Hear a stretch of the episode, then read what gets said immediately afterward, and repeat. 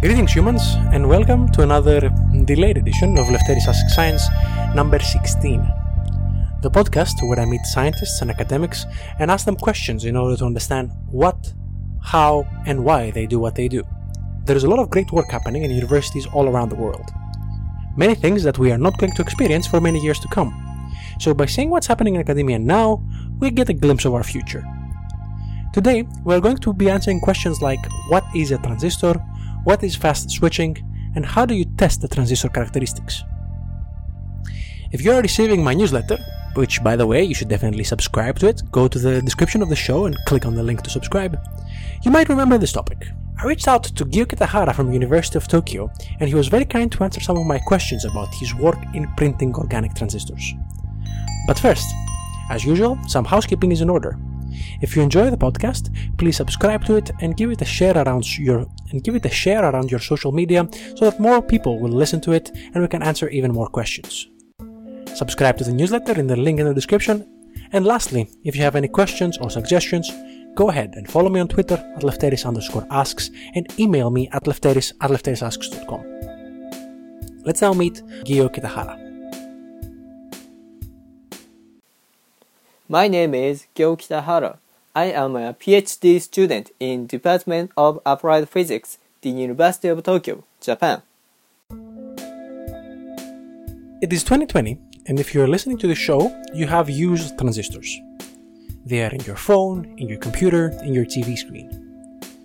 You might have even heard of what a transistor is, but for those of you that haven't, a simple way to explain what a transistor is is that it's a device that regulates current or voltage flow and acts as a switch or a gate for electronic signals. It is a simple definition, but it's enough to understand the work of Gyo Kitahara. One of the key parameters for transistors to work well in applications is fast switching. In the context, fast switching means that only a few volts are required to work thin film transistor devices these kinds of transistors are supposed to be used in liquid crystal displays, for example, for switching the on-off states of each color pixel. Semiconductor is an essential component for these transistor devices. Semiconductor materials can switch between conductive states that allow electricity to flow and insulating states that prevent electricity from flowing by applying an external voltage. For the fast switching by only a few volts, current amplification between conductive and insulating states should be maximized. However, it is generally seen that the current amplification is degraded because of the carrier trap in semiconductor films. The carrier trap is a kind of anesthetic pitfall that capture mobile charge carriers and would arise from structure defects in semiconductor films or semiconductor insulator interfaces in transistor devices. In other words, it is necessary to reduce carrier trap states for realizing rapid on-off switching at smaller applied voltage, namely faster switching. In the study, we successfully achieved effective suppression of carrier trap states and very fast current amplification, whose performance reaches the value close to the theoretical limit of field effect transistors. So, reducing these traps of charges is pivotal in making faster and better thin film transistors. Before we go into the technique that allowed Gyo Kitahara and his team to minimize these traps, let's talk about what is the structure of a thin film transistor. They have three different kinds of materials a semiconductor, metal electrodes, and an insulator. For this study, they used an insulator called cyclized transparent optical polymer, or CyTOP. In our study, CyTOP is used for the insulating material. The surface property of the insulating layer has considerable impact on the device performance. This is because it not only works as a capacitance for accumulating charge carriers in semiconductor films, but also forms semiconductor insulator interface along which the current flows. Among various insulating materials, CyTOP is a kind of fluorocarbon-based amorphous polymer is promising for achieving excellent device performance. Due to the fluorine-based amorphous structure, CyTOP provides electrically stable surface and low surface energy. In other words, the CyTOP surface has little or almost negligible electrical impacts on semiconductor frames where current flows, so that the efficient current flow can be expected. So far, the use of CyTOP has been shown to lead to very fast current amplification in transistor devices, which would be ascribed to effective elimination of carrier trap states on the semiconductor insulator interface. Figuratively speaking, CyTOP provides a clean interface. In our study, we took advantage of the clean property for improving device performance.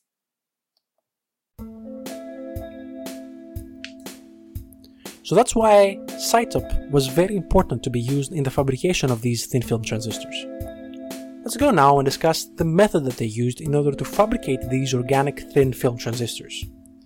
These kinds of transistors can be used for liquid crystal displays that your TV uses, for example. Compared to inorganic semiconductor materials currently used, printable organic semiconductor materials are expected to be useful in low cost, large area, lightweight, and wearable electronic products, particularly by using printing based production technologies. For this study, in order to fabricate these devices, they used a technique called meniscus guided coating technique. Meniscus guided coating technique is a kind of printing method, and especially it is effective for obtaining highly crystalline semiconductor films. Highly crystalline means that semiconductor molecules are arranged in periodic intervals over a large area. These kinds of films are favorable for achieving fast current amplification and large current flow. In meniscus guided coating technique, semiconductor solution is kept with a coating blade and is moved unidirectionally to form a flat meniscus region with a thin solution layer on the substrate surface. At the receding blade edge, the thin solution layer is converted into thin solid films with solvent evaporation. The coating speed is as slow as several micrometers per second which enables uniform crystal film growth due to self-organization of semiconductor molecules. So far, for applying meniscus-guided coating, a substrate surface should have enough wettability for semiconductor solution. On the other hand, recent studies show that highly solution repellent surfaces are responsible for eliminating carrier states and improving device performance. This remains a serious dilemma for printing-based manufacturing of electronic devices. In our study, we overcame the repellent problems and achieved excellent device performance. As Gyo Kitahara states, to fabricate the semiconductors using this technique, you need a surface that is at the same time wet and dry. That was the main challenge that they had to face during this work and for this, they used a specific solution to grow the thin films. In our study, we used a specific solution that contains a mixture of two semiconductor materials with different molecular lengths. In the previous study in our research group, the coating of the mixture solution allows formation of highly uniform and ultra-thin crystal films over exceptionally large area. In addition, the mixture solution is effective for preventing formation of molecular holes where semiconductor molecules do not exist. The elimination of such holes during the coating seems quite important for uniform film growth on CyTOP surface. For example, can we make a hole in soap bubbles without burst? Probably not. Soap bubbles can hold a shape by lowering the surface tension of a liquid. However, the condition goes easily bankrupt if there exists a hole where soap molecules do not exist. This seems also the case with a meniscus guided coating. As mentioned previously, formation and keeping a thin solution layer on the substrate surface is important for uniform solid film growth. In case of CyTOP surface, it has extremely low surface energy, namely highly solution repellent. If molecular holes appear during the coating, the thin solution layer easily disappears and film growth is terminated due to highly repellent nature of CyTOP surface. We consider that the specific mixture solution is a key for stabilizing the uniform film growth on CyTOP surface. I particularly love the soap bubble example that Gyo is mentioning here. In these podcasts, I'm taking on the opposite journey than the one we usually take during research. I'm talking to you about the results and the meaning of them, but that is what usually comes last in research, as testing comes first. Two tests were important in this research. First, how do you make sure that you created a uniform thin film, as it is not something that you can see with the naked eye? And two, how do you test the performance of the device? Let's talk about the first question, where Mr. Gyo Kitahara had to do in situ microscope observation as the thin film was forming. In the observation, the relative position of coating braid and microscope is fixed, and the substrate is moved unidirectionally at 3.5 micrometer per second. We use the substrate with a 2 cm long, so it takes about an hour and a half for the coating. From the observation, we found that the formation of a thin solution layer was achieved on a highly CyTOP surface for the first time. This implies that the solution meniscus is extended against the repellent nature of CyTOP surface. Thus, we named the coating technique as extended meniscus guided coating, or in short, EMG coating. One and a half hours in front of a microscope isn't an easy task, and this observation must have happened many times to observe repeatability so that you can understand why techniques and research like that takes a long time. And now, for the main achievement of this work, we talk about how do you test the performance of the devices and what do these results mean. In the thin film transistors, on-off switching is controlled by external applied voltage. Here, we introduce a figure of merit about current amplification, which is called subthreshold swing. Subthreshold swing is defined as a voltage required to amplify current by one order of magnitude. Thus, the small subthreshold swing is favorable for the fast current amplification and low voltage operation. In fact, the lower limit is theoretically calculated at 60 mV at room temperature. However, the subthreshold swing generally becomes larger than the theoretical lower limit according to the presence of carrier trap states in semiconductor insulator interface.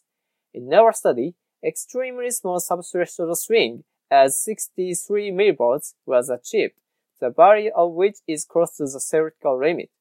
We consider that use of semiconductor crystal films and CyTOP insulator interface will contribute to effective suppression of carrier trap states.